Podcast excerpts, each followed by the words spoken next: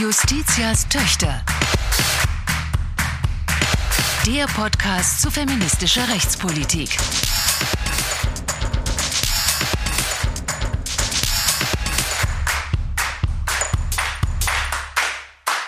Ja, herzlich willkommen zur 39. Folge Justitias Töchter. Wir nehmen, ihr könnt es nicht sehen, es ist, es ist äh, Premiere. Wir nehmen gemeinsam an einem Ort auf, zumindest Dana und ich. Und es ist nicht irgendein Ort. Nein, wir sind in Italien. Wir sind oh, in ja. Florenz. Wir sitzen hier zwar in einer kleinen Kabine und sehen natürlich gerade die florentinische Sonne nicht, aber wir genießen hier unser deutsche Vita-Leben zusammen und nehmen das zum Anlass, gemeinsam mit einer spannenden Gästin heute ins Gespräch zu kommen, nämlich mit Privatdozentin Dr. Anja Schmidt über ein ernstes Thema, wo etwas getan werden muss. Über bildbasierte, sexualisierte Gewalt möchten wir mit ihr sprechen. Und ja, wer sind wir nochmal? Genau, wer sind wir eigentlich? Mein Name ist Dana Valentina, ich bin Juristin aus Hamburg. Und mein Name ist Selma Gata, ich bin Juristin aus Berlin. Bevor wir in unser heutiges Thema starten, haben wir leider ja eine schlechte Nachricht mitgebracht. Und zwar haben das vielleicht einige mitbekommen, aber eben vielleicht auch nicht alle unserer HörerInnen. Dr. Lore Maria Peschel-Gutzeit, die hier Ehrenpräsidentin im Deutschen Juristinnenbund ist, ist leider im September 2023 verstorben. 90 Jahre war sie alt. Ihr erinnert euch vielleicht, wir hatten im April dieses Jahr ein Interview mit Dr. Lore Maria Peschel-Gutzeit aufgenommen. Und sie war einfach eine wahnsinnig beeindruckende Persönlichkeit, die bis ins hohe Alter noch sehr engagiert sich für Frauenrechte und für die Gleichberechtigung eingesetzt hat, als Anwältin nach wie vor praktiziert hat. Und wir haben von euch also vielfach die Rückmeldung bekommen, dass ihr das Gespräch mit ihr total spannend fandet. Und ähm, ja, gerade vor dem Hintergrund wollten wir diese Informationen hier auch im Podcast nochmal aufgreifen. Ja, uns hat die Nachricht auf jeden Fall sehr getroffen, als wir das erfahren haben, dass sie jetzt verstorben ist. Und wir sind natürlich total dankbar, dass wir sie noch einmal treffen konnten vor nicht allzu langer Zeit äh, und hier für den Podcast interviewen konnten. Ich habe sie da das erste Mal persönlich kennengelernt. Ich war tief beeindruckt und ich glaube, dass eben viele unserer Hörerinnen und Hörer, die dieses Gespräch gehört haben, diese Beeindruckung auch geteilt haben. Ja. Ähm, ja, ist immer schwierig, nach so einer Nachricht äh, die Kurve zu bekommen ähm, zu unserem heutigen Thema. Wir werden das trotzdem versuchen. Wir haben uns heute ein Thema vorgenommen, was ein wichtiges Thema ist, was der Deutsche Juristinnenbund gerne etwas mehr auf die Agenda setzen möchte. Es geht um bildbasierte, sexualisierte Gewalt. Und ähm, bevor wir da mit unserer Expertin ins Gespräch kommen, Dana, müssen wir uns, glaube ich, ein bisschen kurz äh, verständigen darüber und unsere Hörerinnen und Hörer abholen. Was verbirgt sich denn dahinter? Was ist denn bildbasierte, sexualisierte Gewalt? Genau, ich habe mich eingelesen in das Policy Paper des Deutschen Juristinnenbundes. Das ist im Juni 2023 erschienen. Und da habe ich jetzt vor allen Dingen daraus mitgenommen, dass diese beiden Komponenten, also einmal das Bildbasierte und einmal das Sexualisierte ganz ja, zentral ist. Bildbasiert, wir können uns also vorstellen, es geht um irgendeine Form von Abbildung, von Fotografien, von Videos. Und das sind dann eben sexualisierte Bilder, über die wir hier sprechen. Und das können zum Beispiel solche Phänomene sein wie Revenge Porn. Also wenn wir uns uns vorstellen, man nimmt in einer Beziehung sexuelle ähm, Interaktionen miteinander auf, vielleicht um das ähm, ja im kleinen Kreise privat zu zweit sich nochmal anzuschauen. Und nach dem Ende der Beziehung ist man vielleicht so ein bisschen unglücklich miteinander und dann äh, droht eine Person damit, das online zu stellen oder stellt das sogar online. Oder heimliche Aufnahmen, die gefertigt werden, zum Beispiel von Genitalien oder auch da wieder von sexualisierten Interaktionen möglicherweise.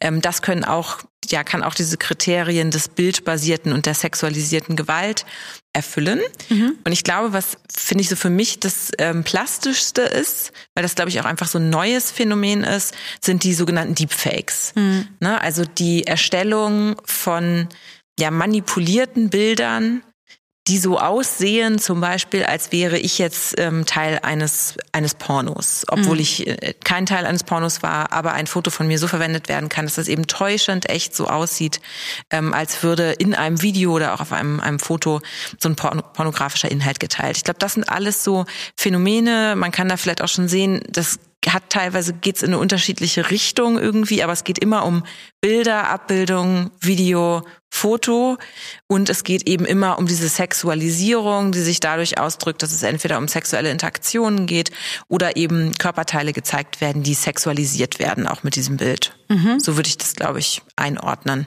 Genau, ganz konkret kann man vielleicht ähm, sich an dran erinnern an Fälle, die bekannt geworden sind von äh, verschiedenen Festivals vor ein paar Jahren, ja. wo eine Person insbesondere in Toiletten und Duschen auf den Festivals Aufnahmen gemacht hat von den dort eben äh, nackten Personen und die dann hinterher auf Pornoplattformen hochgeladen hat. Ähm, Deepfakes ist etwas, was vermehrt äh, auch eben Personen trifft, die in der Öffentlichkeit stehen. Revenge Porn ist, glaube ich, was, was wirklich auch wiederum äh, alle treffen kann und ganz unterschiedlich unterschiedlich ist natürlich auch, ob man überhaupt davon erfährt. Ne? Also ja. das war ja mehr oder weniger Zufall, dass das aufgedeckt wurde, dass dann diese ähm, Bilder, die auf den Festivaltoiletten gemacht wurden, auf den Pornoplattformen landete. Oder auch beim Revenge Porn, da ist es ja eigentlich darauf ausgerichtet, dass man die andere Person damit unter Druck setzt und erpresst. Aber du hast es gesagt, was diese ganzen Phänomene zusammenhält, ist eben, es ist bildbasiert, es ist sexualisiert und es ist eben ohne Einwilligung wird es entweder schon aufgenommen, ja. angefertigt oder dann aber jedenfalls verwendet und öffentlich gemacht oder zugänglich gemacht für die Augen von Personen, für die das jedenfalls nicht bestimmt war. Jetzt können wir uns natürlich im Podcast immer fragen, warum ist das ein feministisches Thema? Für mich liegt es relativ auf der Hand, aber wir können ja trotzdem uns nochmal darüber verständigen, was da die Facetten sind. Dana, was würdest du sagen, warum ist es ein feministisches Thema? Ähm, also ich würde zunächst mal sagen, dass es ein explizit feministisches Thema ist wegen der Betroffenheit von solchen Phänomenen, weil man muss einfach ganz klar sagen, davon sind überwiegend Frauen, nicht-binäre Personen, marginalisierte Personen betroffen, und zwar in einem deutlich höheren Ausmaß, gerade auch dieser Sexualisierung, als das beispielsweise cis Cis-Männer sind. Und ich finde, alleine damit ist es schon ein feministisches Thema. Und es geht darüber hinaus ähm, gerade auch um, um Macht, um so eine körperbezogene Macht, auch wenn es da jetzt in der in, in, dem Fall um die Abbildung dessen geht. Aber ich würde auch sagen, auch das ist so eine Dimension, die das eigentlich explizit feministisch macht. Wie würdest du das sehen? Ja, total. Also wenn du sagst Betroffenheit, hast du ja erstmal gesagt, es ist sozusagen eine empirische Betroffenheit. Also mhm. empirisch ähm, sind eher Frauen und marginalisierte Personen betroffen. Aber ich denke, die Qualität der Betroffenheit ist einfach auch eine andere, weil eben der weiblich gelesene Körper ein sexualisierter Körper ist sowieso und mhm. weil die weibliche sexuelle Selbstbestimmung eine sehr prekäre ist und das auf dem Boden einfach stattfindet. Wenn jemand von mir eine Bildaufnahme öffentlich macht oder heimlich äh, herstellt, dann ähm, ist das ein Eingriff in meine sexuelle Selbstbestimmung, von der ich jetzt mal so gewissenhaft sagen würde, die ein hm, ja, cis, männlich, sozialisierte Person einfach auch anders erlebt mhm. als beispielsweise, wenn es jetzt mich trifft. Und da geht es ganz viel um Macht, da geht es ganz viel um eine Reduktion irgendwie auch und auf eine Objektivierung ähm, gegen den eigenen Willen. Und dieser Slogan, der ja auch, also es ist ja auch kein Zufall, dass gerade diese Monis Rache und Fusion-Fälle zu eigentlich auch nochmal einer breiten Empörung und auch einer ähm, Politisierung in der feministischen Community geführt haben unter dem Slogan My Body is not your porn. Und ich denke, genau das trifft es nämlich. Da wird nämlich ein Körper gegen den Willen und vielleicht auch ohne das Wissen der betroffenen Person ähm, zu Porn gemacht. Und das ist natürlich ein etwas, was auch wenn man sich eben Pornografie anguckt, ähm, etwas ist, was vor allem weibliche Körper trifft. Ja, und dann ist ja die weitere Frage, die wir uns hier im Podcast immer stellen, was ist das Rechtliche an einem Thema? Mhm. Ja, was ist hier das Rechtliche? Warum ist das rechtlich relevant? Puh, ja, ähm, also ich meine, es wird jetzt in dem Gespräch ja darum gehen. Wir werden unsere Expertin vor allem fragen, wie das Recht bislang auf dieses ähm, Unrecht reagiert, dass jemand da gegen die sexuelle Selbstbestimmung durch bildbasierte sexualisierte Gewalt verstößt oder diese verletzt. Ähm, also insofern wird das ja auch ein Thema der Folge sein. Inwiefern ist es ein Thema für das Recht gerade und reagiert das Recht darauf schon ausreichend? Und dann ansonsten kann man ja sagen, es sind eben auch rechtlich geschützte Interessen oder Rechtsgüter betroffen, wenn ich sage, das ist äh, eben ein Eingriff in die sexuelle Selbstbestimmung, die es gegebenenfalls eben auch durch das Strafrecht oder durch ähm, andere ähm, Institute zu schützen gilt. Ne? Das weißt du ja am allerbesten als unsere Expertin für die sexuelle Selbstbestimmung in, äh, im Grundgesetz. Ja, und ich würde vor allen Dingen als Verfassungsrechtlerin auch einfach sagen, es geht hier um Grundrechte. Ja. Ne, also es geht um das Recht auf sexuelle Selbstbestimmung, ähm, was Ausprägung ist des Persönlichkeitsrechts. Und es geht aber auch, weil es ja um Abbildung geht, um was Bildbasiertes, immer um das Recht am eigenen Bild. Und das Recht am eigenen Bild ist auch eine Ausprägung des allgemeinen Persönlichkeitsrechts. Das ist ja geschützt über die Verfassung, über Artikel 2 Absatz 1 des Grundgesetzes. Und ähm, auch aus der Perspektive kann man also sagen, es geht dann auch rechtlich um die Frage, wie kann man eigentlich ja diese Rechte auch hinreichend schützen? Trifft da den Staat vielleicht auch eine Verantwortung, gerade mit Blick auf das Strafrecht, ähm, tätig zu werden? Gibt es da bestimmte Schutzpflichten? Und es muss man vielleicht auch sagen, es gibt ja auch schon eine Reihe von äh, gesetzlichen Regelungen, die das Thema an irgendeiner Stelle vielleicht auch adressiert. Nicht nur im Strafrecht, sondern ähm, ja, das Recht am Bild ist ja auch in anderen zivilrechtlichen Gesetzen beispielsweise geschützt. Also damit eigentlich ein sehr rechtliches Thema. Ja, und das muss ich kurz nochmal loswerden, weil du es gerade so schön auf den Punkt gebracht hast. Das zeigt nämlich auch, dass all diese Themen, die ja auch gerne mal so als in den moralischen Bereich verschoben werden, mhm. das sind irgendwie Geschmacklosigkeiten und das macht man halt nicht und das ist unanständig, ähm, das nicht sind, sondern es sind eben immer auch Rechtsfragen, weil eben Grundrechte betroffen sind, weil eben rechtlich geschützte ähm, Güter betroffen sind. Und es ist ja auch Anliegen in unserem Podcast darauf immer auch ähm, hinzuweisen, dass so feministische Kämpfe nicht nur irgendwas sind, was, äh, was so überempfindliche Feministinnen blöd finden, sondern nein, es sind einfach handfeste ähm, Rechtsfragen auch. Ja, du hast es jetzt auch gesagt. Wir werden über all diese Fragen jetzt mit unserer Expertin ins Gespräch kommen, nämlich wie reagiert das Recht schon auf diese Phänomene? Wo muss es vielleicht nachgeschärft werden? Wir müssen da vielleicht nochmal vorab sagen, wir sprechen jetzt nur über das Strafrecht in dem Bewusstsein, dass das nur ein Mittel ist, vielleicht äh, darauf zu reagieren oder dagegen vorzugehen. Daneben gibt es auch viele andere Möglichkeiten, wie zum Beispiel das Zivilrecht. Man kann auch direkt gegen den Verletzer vorgehen oder gegen die Plattformen, wo dann eventuell solche Bilder hochgeladen wurden. Das ist ein Thema, denke ich, was wir uns für eine andere Folge aufheben können und auch auf jeden Fall nochmal sprechen werden. Aber heute mhm. werden wir uns vor allem mit der Frage beschäftigen, wie sind diese Menschen, die so etwas tun, gegebenenfalls, wie machen sie sich strafbar und wie eben nicht und wo muss da vielleicht nachgeschärft werden? Und über diese gerade auch aufgeworfenen Fragen sprechen wir jetzt heute mit einer absoluten Expertin auf diesem Gebiet, nämlich mit der Strafrechtlerin Vertretungsprofessorin und Privatdozentin Dr. Anja Schmidt und sie ist jüngst ausgezeichnet worden für ihre Habilitationsschrift zum Pornografiestrafrecht mit unter anderem dem Marie-Elisabeth Lüders Preis. Das ist der Wissenschaftspreis des Deutschen Juristinnenbundes. Und wir freuen uns sehr, liebe Anja, dass du uns jetzt zugeschaltet bist. Ja, wir machen das ja hier bei Justitias Töchter immer so, dass wir zunächst unsere Gäste vorstellen. Deswegen fangen wir auch hier bei dir einmal an mit einigen Informationen. Einige kennen dich vielleicht schon, denn du warst warst ja schon mal bei Justitias Töchter zu Gast zum Thema Catcalling.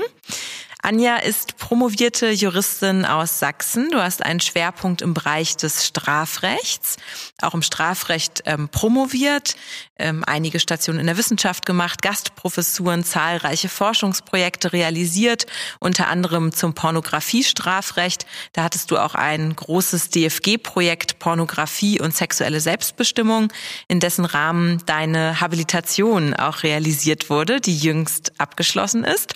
Und für diese Arbeit hast du auch gleich zwei Preise erhalten, nämlich den Marie-Elisabeth Lüders Wissenschaftspreis des Deutschen Juristinnenbundes und den Christian Wolf Preis für eine herausragende Habilitation der Martin Luther Universität Halle-Wittenberg. In Halle bist du auch langjährig wissenschaftliche Mitarbeiterin. Aktuell vertrittst du eine Professur für Strafrecht, Strafprozessrecht, Rechtsphilosophie und Rechtsvergleichung am Institut für Kriminalwissenschaften und Rechtsphilosophie der Goethe-Universität Frankfurt am Main. Wir kennen uns aus dem Deutschen Juristinnenbund, wo du auch in vielfältiger Weise engagiert bist, unter anderem als Vorsitzende der Fachgruppe Digitale Gewalt der Strafrechtskommission.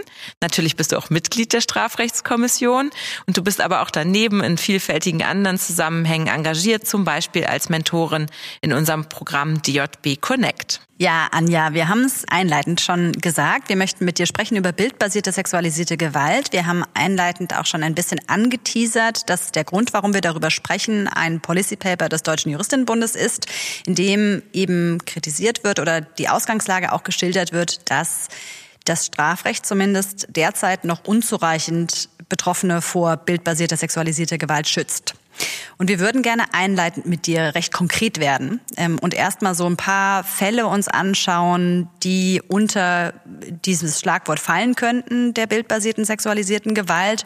Und mit dir, also dich als Expertin, einleitend fragen, wie das Strafrecht darauf gerade nach derzeitiger Lage reagiert.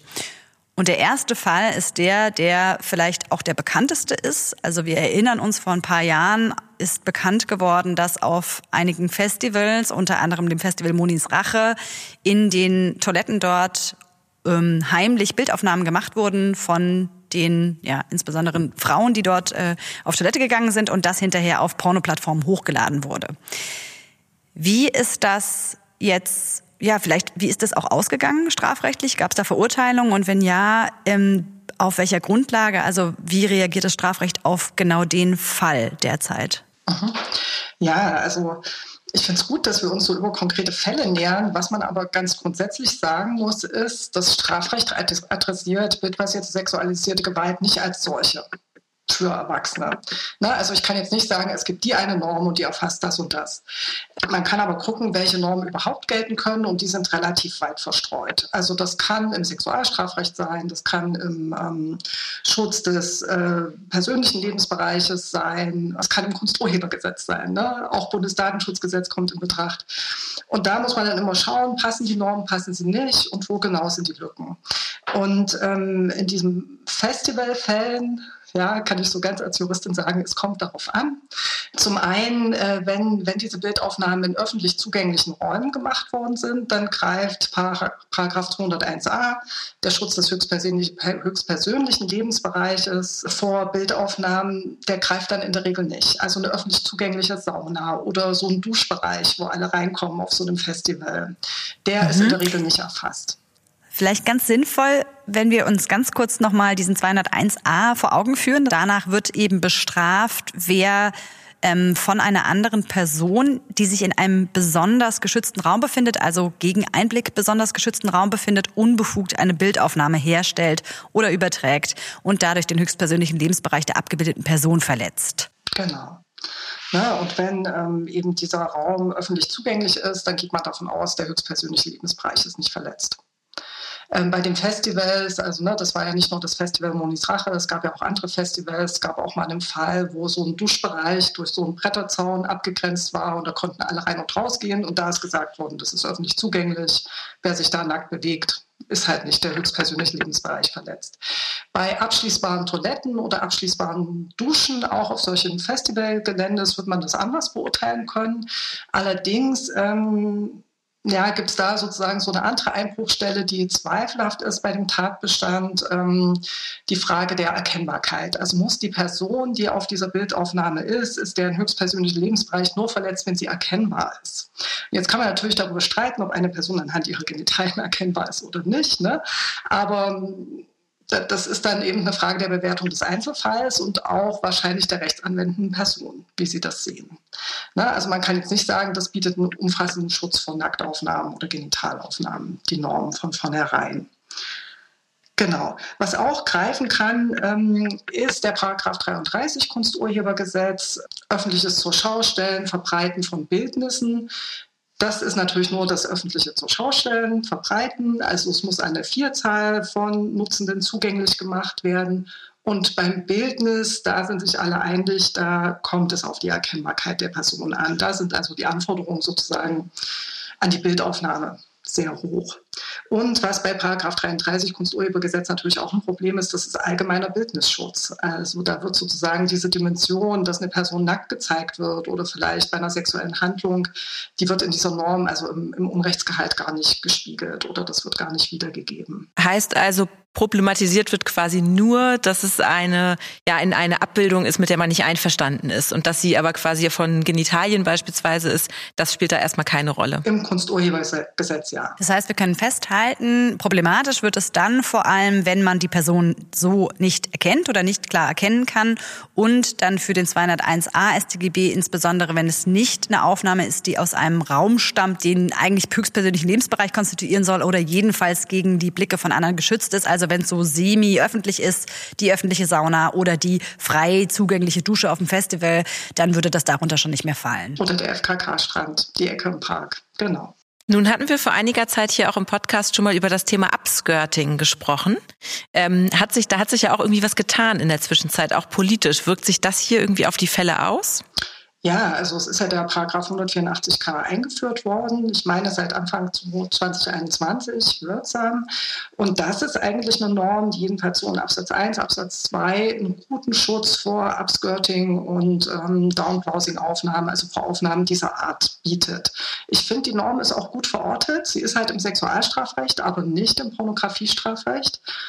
Und sie schützt ja relativ umfassend vor Herstellung, Gebrauch, ähm, zugänglich machen dieser Aufnahmen.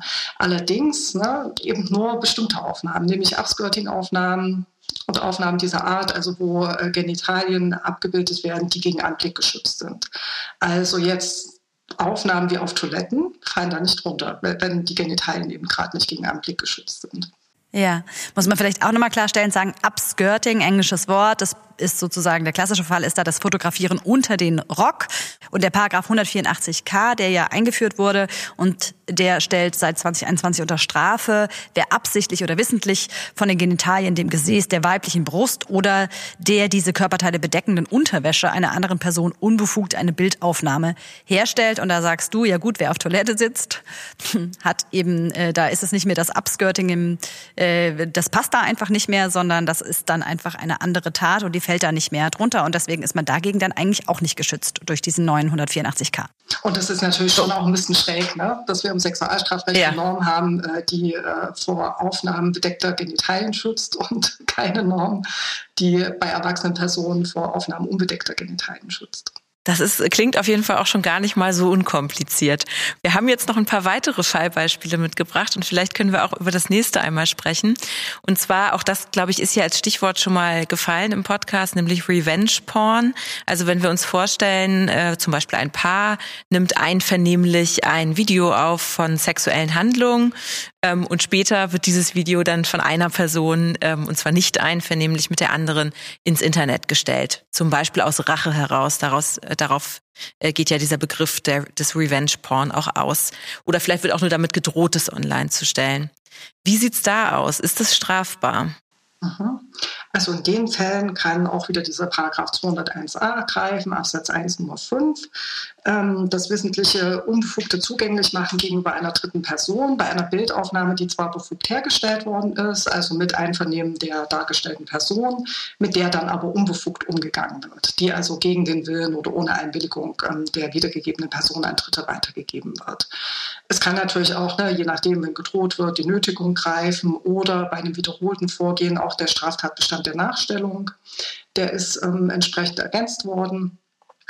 Allerdings ne, bei, beim Straftatbestand der Nachstellung, das ist ein Unrecht der Nachstellung. Ne, das erfasst jetzt auch nicht spezifisch das Unrecht eben dieses unbefugten Zugänglichmachens oder Gebrauchens, Besitzens ähm, von Bildaufnahmen, die eine Person gar nicht mehr besitzen soll, ebenfalls mhm. Beziehung zu Ende ist.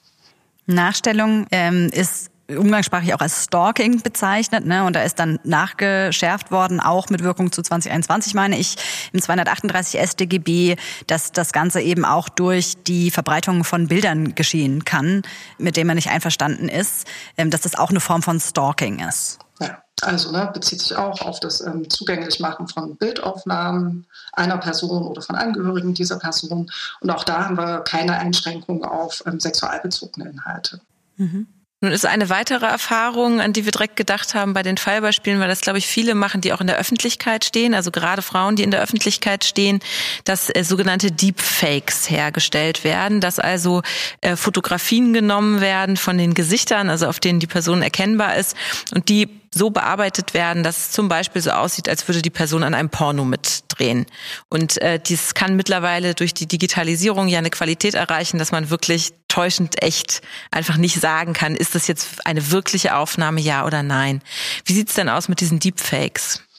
Ja, vielleicht hier auch als Ergänzung, das ist nicht nur so, dass die täuschend echt wirken, es ist auch so, dass es technisch unfassbar einfach geworden ist. Also mir ist das neulich mal demonstriert worden, man kann sich da Apps aus ähm, dem Google Shop oder wie auch immer herunterladen und es ist wirklich sehr einfach, so ein Deepfake herzustellen. Ähm, das macht die Sache halt auch so gefährlich, weil ähm, es braucht von mir überhaupt kein Bild zu existieren, wo ich sexualbezogen dargestellt werde. Es reicht eine Porträtaufnahme, die im Internet ist und die kann eben ja, in den sexualisierten Deepfake sozusagen ähm, umgewandelt werden. Ja, also hier bei Deepfakes muss man erstmal sagen, die, sage ich mal, herkömmlichen Normen wie der 184k, Upskirting oder Paragraph 201a, Absatz 1, die greifen hier nicht, weil die beziehen sich auf das Herstellen von Originalaufnahmen. Die beziehen sich nicht auf das Manipulieren originaler Aufnahmen sozusagen. Also das funktioniert vom Wortlaut her einfach nicht, wenn man das liest. Was greifen kann, ist 201a Absatz 2. Strafgesetzbuch, das sind ansehensschädigende Bildaufnahmen, die einer dritten Person zugänglich gemacht werden. Das heißt, hier ist auch nicht sozusagen die Manipulation der Originalaufnahme erfasst, aber das Zugänglichmachen an Dritte. Und es ist natürlich gut, dass so eine Norm erstmal greift. Allerdings habe ich hier auch so ein bisschen Bauchschmerzen mit dem Begriff der Ansehensschädigung, weil das setzt ja so voraus, dass es so Inhalte gibt, die per se ansehensschädigend sind. Aber ein sexualbezogener Inhalt muss ja nicht per se ansehensschädigend sein. Wenn ich selber entscheide oder eine Person selber entscheidet, äh, so einen Inhalt von sich herzustellen, zu verbreiten, ist das ja in Ordnung. Ja. Die Frage ist, ne, ist es unbefugt oder ist es nicht unbefugt? Also ist die Person, die dargestellt wird, damit einverstanden oder nicht? Und da muss man schon sehen, dass man da nicht in Wertungswidersprüche kommt mit der Norm. Und Ansehensschädigung ne, ist natürlich auch einfach ein sehr unbestimmter ähm, Rechtsbegriff. Was auch greifen kann oder was man auf jeden Fall versuchen kann, um dagegen vorzugehen, sind natürlich Verleumdung, üble Nachrede, weil ähm, so ein Deepfake äh, scheint ja eine Tatsache zu sein, dass eine Person in so einer Situation war und dabei eben wiedergegeben wird. Also es ist sozusagen konkludent eine Tatsachenbehauptung. Gibt es natürlich auch einen Streit darüber, ist sozusagen das Schaffen einer Tatsachenlage schon also erfüllt das den Tatbestand der üblen Nachrede und, oder der Verleumdung, ähm, weil ja nicht etwas über eine Person geäußert wird, sondern eine Tatsachenlage geschaffen wird. Ähm, und das andere ist, auch da wird natürlich die Verletzung des Rechts auf sexuelle Selbstbestimmung nicht mit gespiegelt im Unrecht oder ne, zeigt sich nicht in der Verortung. Mhm. Jetzt können wir, glaube ich, bis hierhin mitnehmen. Es ist einigermaßen kompliziert. Ja, also das äh, finde ich, was du geschildert hast, merkt man, ja, irgendwie fällt es schon unter Strafbarkeit äh, zum Teil. Es gibt da irgendwie Normen, die zum Teil das Unrecht abdecken, aber alle treffen nicht so richtig das, worum es geht. Und jetzt würde ich dich gerne irgendwie nochmal fragen, wenn das schon eine Kritik an sich ist, kannst du uns vielleicht nochmal sagen, was haben denn alle diese Fälle, die wir jetzt besprochen haben, heimliche Aufnahmen, das äh, unbefugte ins Internet stellen von eigentlich einvernehmlich äh, hergestellten sexualisierten Aufnahmen und auch das Herstellen von Deepfake, was haben die eigentlich gemeinsam? Also was ist denn sozusagen das Problem daran auch, dass es bislang noch nicht als ein einheitliches Unrecht benannt ist im Strafrecht, sondern so zersplittert eigentlich nur behandelt wird. Ähm, was ist der Kern dessen, was eigentlich interessiert werden müsste? Genau, also der Kern des Unrechts ist eine Verletzung des Rechts am eigenen Bild in Verbindung mit dem Recht auf sexuelle Selbstbestimmung. Also es geht sozusagen nicht nur darum, dass Bilder von einer Person unbefugt verwendet werden, sondern dass es eben konkret sexualbezogene Inhalte sind, die sie eben in einem sexuellen Zusammenhang zeigen. Und da hat jede Person wirklich selber das Recht, darüber zu entscheiden, werden solche Inhalte von mir hergestellt, stelle ich die selber her und wie werden die genutzt sind die Dritten zugänglich oder nicht und so weiter. Und das gilt eben insbesondere auch, weil ne, wir, wir, im Bereich der Sexualität sehr verletzlich sind. Ja, also ob so ein Bild von uns existiert öffentlich oder nicht, das macht einen Unterschied so in der Wahrnehmung einer Person. Und ja, im Prinzip, äh, wenn eine Person oder, oder na, es hat eigentlich zwei Seiten. Ne? Die eine Seite ist, jede Person hat selbst das Recht, sich über sexualbezogene Inhalte auszudrücken oder eben nicht. Ja, ich finde, das muss man auch wirklich betonen, dass das ein wichtiger Aspekt ist. Und ähm, die andere Seite ist, sobald eben ohne Einwilligung dieser Person, ohne wirksame Einwilligung der wiedergegebenen Person ähm, Inhalt hergestellt, besessen, gebraucht, zugänglich gemacht wird an Dritte oder vielleicht sogar öffentlich zugänglich gemacht wird, dann ist das eine schwerwiegende Verletzung eben des Rechts am eigenen Bild in Verbindung mit dem Recht auf sexuelle Selbstbestimmung. Mhm. Also es geht um Persönlichkeitsrechtsverletzungen, aber auch nochmal Verletzungen speziell des Rechts auf sexuelle Selbstbestimmung. Ich finde ja diesen Begriff der bildbasierten sexualisierten Gewalt da auch sehr griffig, den du uns hier auch nochmal erläutert hast und äh, der auch in der Folge, die wir mit Dr. Leonie Steinel aufgenommen haben, auch schon mal ein Thema war, damals zum Upskirting. Da ist ja der Gewalt, steckt ja der Gewaltbegriff drin. Vielleicht kannst du uns auch noch mal erklären, warum sind jetzt diese Phänomene, die wir besprochen haben, eigentlich eine Form von Gewalt? Also eigentlich ist es eine spezifische Form digitaler Gewalt. Und dass man das äh, als Gewalt bezeichnet hat, mit einem Blick tatsächlich auch auf die Folgen zu tun. Also es gibt empirische Forschung, nicht in Deutschland, aber in anderen Ländern dazu, äh, was das eigentlich mit den Betroffenen macht. Und die, die Folgen werden da als lebenszerstörend, als äh, genauso schwerwiegend wie ein sexueller Übergriff ähm, bezeichnet. Ähm, das hat auch was damit zu tun, eben, dass man auf der Ebene der Sexualität und der Darstellung in sexueller Weise in der Öffentlichkeit eben sehr verletzlich ist. Und es hat was damit zu tun, dass ähm, ja im Internet, also man damit rechnen muss, dass diese Bilder nie, nie, nie aus dem Internet verschwinden. Ja, also in vielen Folgenbeschreibungen wird halt gesagt, na, die Betroffenen haben einfach Angst, dass diese Bilder nie wieder aus dem Internet rauskommen und dass sie auch überhaupt nicht beherrschen können, wer diese Bilder alles sieht. Ob die dem Arbeitgeber, der Arbeitgeberin zugespielt werden oder vertrauten Personen. Also ne, das entwickelt sozusagen so eine eigene Dynamik, ähm, die auch dazu eben führen kann, dass Betroffene sich, äh, wie auch sonst bei digitaler Gewalt, ähm, aus dem sozialen Leben zurückziehen, aus Social Media zurückziehen und so weiter. Also insofern finde ich den Begriff schon auch sehr treffend, wobei man natürlich im Strafrecht immer auch sagen muss, wir haben ja eine ähm, ja, intensive Debatte um den Gewaltbegriff bei der Nötigung in Paragraph 240, ähm, wo es ja gerade auf den ja, körperlich vermittelte Zwangswirkung, ne, auf den Körperbezug so ankommt. Und ich denke, klar, hier muss man differenzieren. Ne? Zum einen diese Debatte bei Paragraph 240, wo es ja auch wichtig ist, das irgendwie restriktiv und handhabbar verständlich nachvollziehbar auszulegen. Aber daneben hat eben in Bezug auf digitale Gewalt der Gewaltbegriff trotzdem seine Berechtigung. Es ist halt eine andere Dimension. Ich finde, das beschreibt halt die Folgen sehr treffend oder ne, die, die Dimension, die die Folgen für die Betroffenen haben, kennzeichnet das gut. Jetzt, was ich auch nochmal mitgenommen habe, ähm, oder die zweite Komponente, auf die die bildbasierte sexualisierte Gewalt ja eine Emphase setzt, ist, dass es eben sexualisierte Gewalt ist. Und deswegen, das habe ich jetzt bei dir rausgehört, meinst du, oder hast ja auch diejenigen Straftatbestände begrüßt, die ganz klar im Sexualstrafrecht verortet sind, die sowas schon adressieren und eben nicht nur irgendwie zum Beispiel die, äh, die, ähm, äh, der höchstpersönliche Lebensbereich oder das Recht am eigenen Bild. Das ist eben unzureichend. Es geht um einen Sexualstraftatbestand. Ein paar der Normen, die hier auch jetzt so, wie ihr im Policy Paper sagt, eher zufällig und teilweise auch einschlägig sein könnten oder sind, sind im Pornografiestrafrecht. Und ich würde mich jetzt nochmal dafür interessieren, auch weil das ja auch ein Schwerpunkt deiner Forschung ist, ähm, was macht denn so ein bisschen oder was macht den Unterschied aus zwischen Pornografiestrafrecht? Worum geht es dem Pornografiestrafrecht? Weil das sind ja auch Bilder von sexualisierten Handlungen, von irgendwie ne, sexuelle Darstellung im Vergleich zum Sexualstrafrecht, was du jetzt für richtig hältst als oder was du jetzt für den richtigen Ort hältst, um diese bildbasierte sexualisierte Gewalt unterzubringen. Mhm. Also das Pornografiestrafrecht ist, sage ich ja, mal traditionell das Rechtsgebiet, in dem sexualbezogene Inhalte geregelt werden, strafrechtlich. Das ist nur traditionell eben auf den Schutz vor der Wahrnehmung von pornografischen Inhalten gerichtet. Und auch ähm, beim Begriff der Pornografie tauchen lauter Kriterien auf, die mit den Persönlichkeitsrechten der dargestellten Person überhaupt nichts zu tun haben. Ähm, na, also Verletzung des Persönlichkeitsrechts der dargestellten Person ist kein Kriterium des Pornografiebegriffs.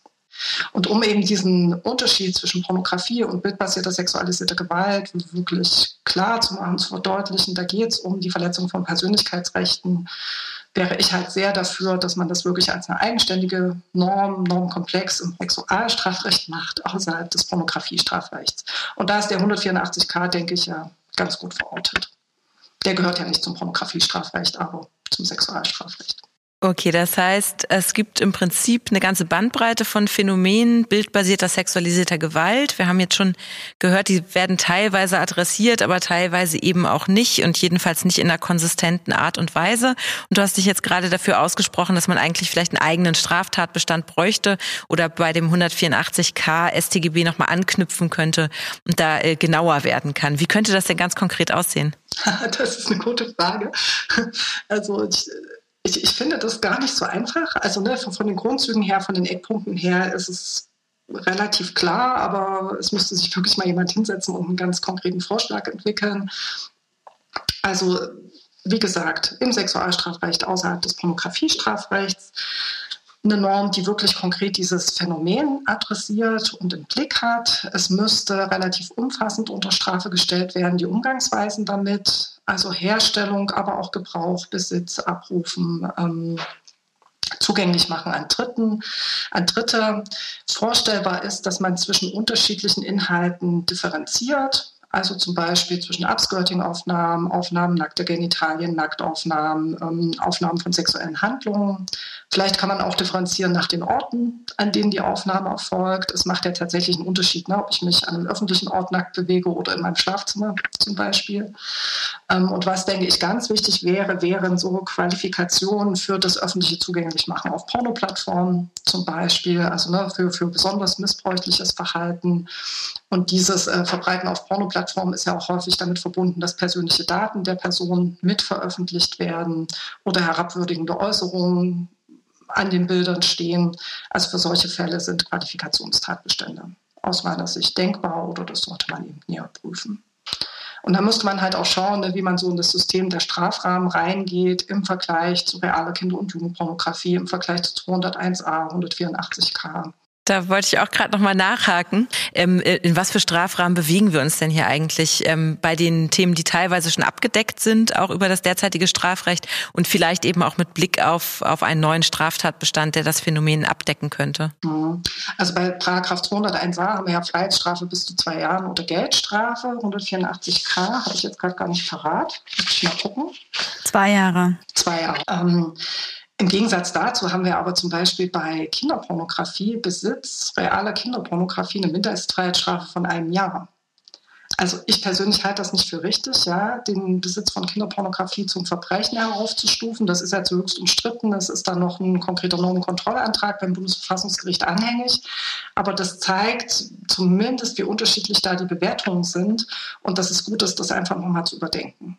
Und auch unter dem Blickpunkt zu überdenken, welche Art von Rechtsverletzung ist das für die betroffenen Personen. Ja, dann würde ich sagen, äh, wir ähm, nehmen also aus diesem Gespräch mit, dass es durchaus noch einiges zu tun gibt, äh, dass das Strafrecht eine Stellschraube ist äh, von vielen, aber eine wichtige und dass es innerhalb des Strafrechts auch wichtig ist, wie man das Unrecht benennt und wie man es adressiert, um eben auch flächendeckend oder sagen wir lückenlos zu schützen vor Angriffen auf die sexuelle Selbstbestimmung. Und wir weisen natürlich nochmal darauf hin, dass der DJB ein sehr lesenswertes Policy Paper dazu verfasst hat, wo auch das Strafrecht eben nur ein Baustein ist und wo auch darauf hingewiesen wird, dass man als betroffene Person eben nicht nur mit den Mitteln des Strafrechts dagegen vorgehen kann, sondern auch mit den Mitteln des Zivilrechts direkt gegen den Verletzer oder auch gegen die Plattform, was ja auch immer wichtiger wird oder einfach besonders wichtig ist bei diesen Formen der digitalen äh, Gewalt. Wir haben, denke ich, einen sehr schönen und informativen und spannenden Einblick bekommen in die Herausforderungen Forderungen und auch in die Strukturen unseres Strafrechts. Und liebe Anja, vielen Dank dafür und viel Erfolg weiterhin mit dem Vorhaben. Wir drücken die Daumen und werden das weiter beobachten. Ja, vielen Dank. Dann ist es Zeit für unsere Rubrik der feministischen Fundstücke. Feministische Fundstücke. Bei den feministischen Fundstücken stellen wir uns hier in jeder Folge spannende Dinge die uns so über den Weg gelaufen sind, vor.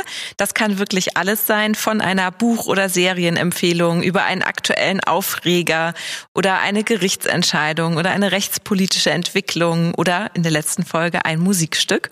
Also äh, eine ganze Bandbreite von Themen und wir sind natürlich ganz gespannt, was auch Anja als Gast heute mitgebracht hat. Und äh, wir machen es hier immer so, dass unser Gast den krönenden Abschluss bildet. Deswegen würde ich dich, Selma, bitten, mit deinem Fundstück anzufangen. Ja, sehr gerne. Ähm, ich habe das Fundstück der letzten Folge zum Anlass genommen. Wir müssen, wir erinnern uns, wir haben mit Elisabeth Holzleitner gesprochen über diverse Themen, ganz spannende Sachen, Queerfeminismus um Recht und aber auch über Dolly Parton. Und ich muss ja zugeben, dass ich mit Dolly Parton vorher wirklich überhaupt nichts am Hut hatte und ja auch so ein bisschen verwundert war, warum eigentlich Elisabeth so ein riesen Fan von ihr ist. Und ich habe dann danach aber tatsächlich mich ein bisschen mit ihr auseinandergesetzt und mir ist empfohlen worden ein Podcast und den möchte ich heute als mein Fundstück mitbringen. Dana, ich habe dir davon schon berichtet, weil wir hier ähm, jetzt auch Gelegenheit hatten, ein bisschen miteinander ähm, äh, Zeit zu verbringen. Und ich war wirklich begeistert von Dolly Partons America. Das ist ein, ähm, das ist ein Podcast mit ein Podcast mit einigen Episoden und ähm, sie spüren so dem Phänomen Dolly Parton nach. Also die zwei Hosts nehmen Dolly Parton zum Anlass auch so ein bisschen auf Amerika zu blicken und auf die Kulturkämpfe und fragen eigentlich, warum schafft es Dolly Parton, wenn man auf einem ihrer Konzerte ist, dass da irgendwie Wählergruppen aus allen Schichten, allen Hintergründen, alle ähm, äh, Alters und aber eben natürlich auch irgendwie Trump-Wähler und die äh, und sehr linke Leute sich hinter dieser Figur versammeln können. Und das ist ja auch eine wirklich total spannende Frage. Und man lernt aber auch wirklich richtig viel über ähm, Dolly Parton, über ihre Musik, die ich mittlerweile einfach wunderschön finde. Jolene ist eines der schönsten Lieder, äh, die ich je gehört habe, ähm, kennen und aber auch die frühe Dolly Parton Musik, die so äh, richtig unter die Haut geht, weil sie einfach auch so sehr schlimme äh, Erfahrungen von Frauen verhandelt, Gewalterfahrung und eigentlich irgendwie das Leiden von Frauen und trotzdem Spoiler, Dolly Parton würde sich nie als Feministin begreifen.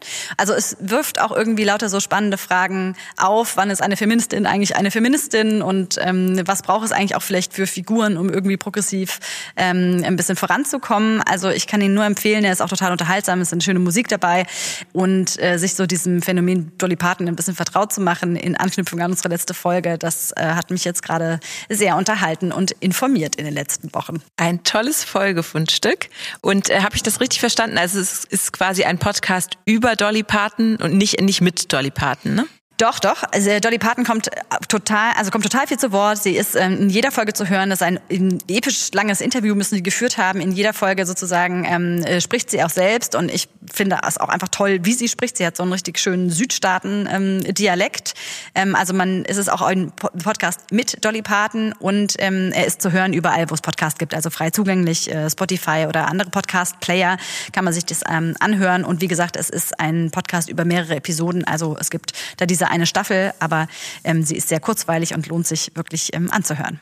Dana, Dana, was ist dein Fundstück? Also ich habe heute was zu lesen mitgebracht und ich würde mal sagen, das ist so ein Fundstück, was vielleicht in die Rubrik fällt, ähm, so Grundlagentexte zu dem Legal Gender Studies oder der feministischen Rechtswissenschaft oder jedenfalls solche, die es werden könnten ähm, und spannend sind zur Einführung. Und zwar habe ich einen Text gelesen, das handelt sich um ein Gespräch, ein Interview mit Susanne Bär und Ute Saksowski. Und das ist erschienen in der Zeitschrift Vorgänge, Zeitschrift für Bürgerrechte und Gesellschaftspolitik 2023, äh, verlinken wir auch in den Show Notes. Und das ist ein Gespräch, das Rosemarie Will geführt hat mit den beiden, also Susanne Bär und Ute Saksowski, über das Thema Gleichheitsrechte und Antidiskriminierungsrecht.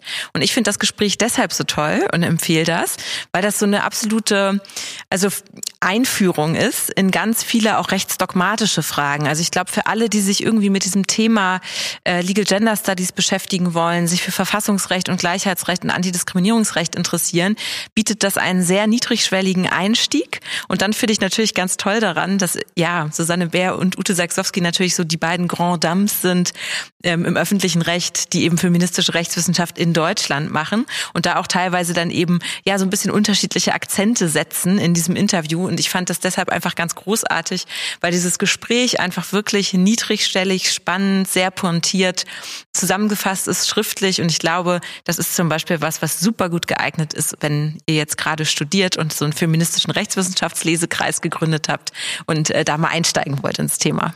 Good Times, der feministische Lesekreis. Ähm, tolle Empfehlung. Danke, Dana. Anja, was hast du uns mitgebracht? Ja, ich habe mich jetzt erst überhaupt erst mal gefreut, wieder von Dolly Parton zu hören, weil mir ging es so wie dir selber und mich hat dieser Podcast mit Elisabeth Hotletter sehr inspiriert, ähm, mir auch dieses Video anzugucken zu Traveling Through, also dem Fundstück äh, letzten Podcast und so und ich bin auch sehr beeindruckt. Ja, und ich habe zwei feministische Fundstücke mitgebracht, die etwas mit unserem Thema zu tun haben und die erstmal sehr, sehr gegensätzlich wirken, aber die trotzdem, ja, sie haben einen Punkt, wo, wo, wo sie zusammenkommen. Also das eine ist ein Dokumentarfilm, My Blonde GF, also My Blonde Girlfriend, von Rosie Morris. Und das ist ein Dokumentarfilm, in dessen Mittelpunkt steht Helen Maud. Das ist eine britische Schriftstellerin, die Opfer sexualisierter Deepfakes geworden ist. Und ähm, die Kamera ist wirklich die Idee ist ganz strikt, Helen Mord darzustellen, wie sie damit umgeht, wie sie damit geht, also dem Täter, der Täterin keinen Raum zu lassen. Und das ist wirklich sehr, sehr, sehr beeindruckend und zeigt sehr deutlich, ähm, was das für betroffene Personen bedeutet. Ja. Das ist das eine Fundstück. Das hat mich wirklich auch sehr berührt ähm, und hat mir auch nochmal sehr deutlich vor Augen geführt, sexualisierte Gewalt gegen Frauen. Also was heißt es gerade für eine Frau, Opfer zu werden von so einem Deepfake, ähm, von so einem sexualisierten Deepfake. Das ist so das eine. Das andere Fundstück ist ähm, ein künstlerisches äh, Video-Performance-Projekt. Ähm, das heißt Hysterical Literature. Das klingt erstmal ein bisschen komisch, aber ähm, es ist gut ähm, am Ende. Und zwar ist das ein Projekt eines amerikanischen Künstlers, Clayton James Cubitt. Und der hat Frauen gebeten, ähm, sich so zu schminken, wie sie möchten, sich so anzuziehen, wie sie möchten, einen Text auszusuchen, den sie vorlesen möchten. Und diese Frauen werden dann gefilmt, wie sie an einem Tisch sitzen, diesen Text vorlesen. Also man sieht den Tisch, man sieht den Oberkörper, das Gesicht. Und unter diesem Tisch sitzt, also was die Frauen auch wissen, ähm, eine Person, die diese Frauen sexuell stimuliert. Das klingt erstmal so ein bisschen, hm, also als ich von dem Projekt gelesen habe, habe ich auch gedacht, hm, Moment, worauf läuft das jetzt hinaus? Und die Idee des Künstlers ist sozusagen, ne, sich mit Feminismus zu beschäftigen, mit dem Geist-Leib-Dualismus, mit Sexualität und Kultur. Und was für mich, als ich dann gewagt habe, diese Videos anzugucken, also man kann die im Internet angucken, ist es vor allen Dingen wirklich ein Projekt, was es schafft, auf eine sehr freudvolle und lustvolle Weise weibliche Sexualität darzustellen.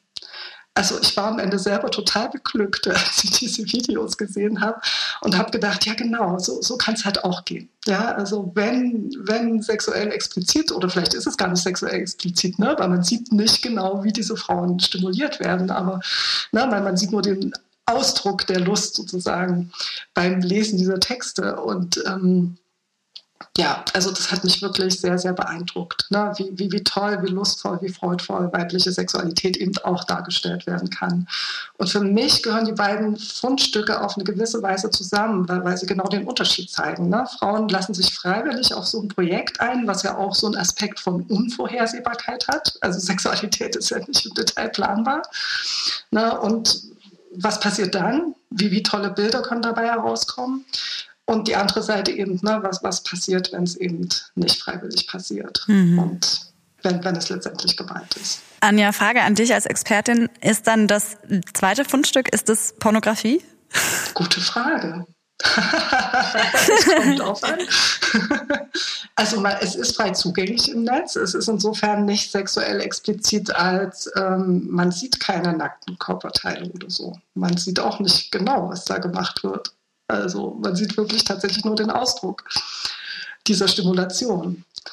Ich finde es auch nicht aufdringlich. Ne? Also die, die Merkmale des Pornografiebegriffs sind ja aufdringlich, auf sexuelle Erregung zielen. Die Personen, die gezeigt wird, werden herabgewürdigt. Ähm, das sehe ich alles nicht bei diesen Inhalten. Mhm. Ein sehr spannendes Doppelfundstück. Also bin ich auf jeden Fall sehr interessiert daran, beides anzuschauen. Vielen Dank für dieses äh, Fundstück.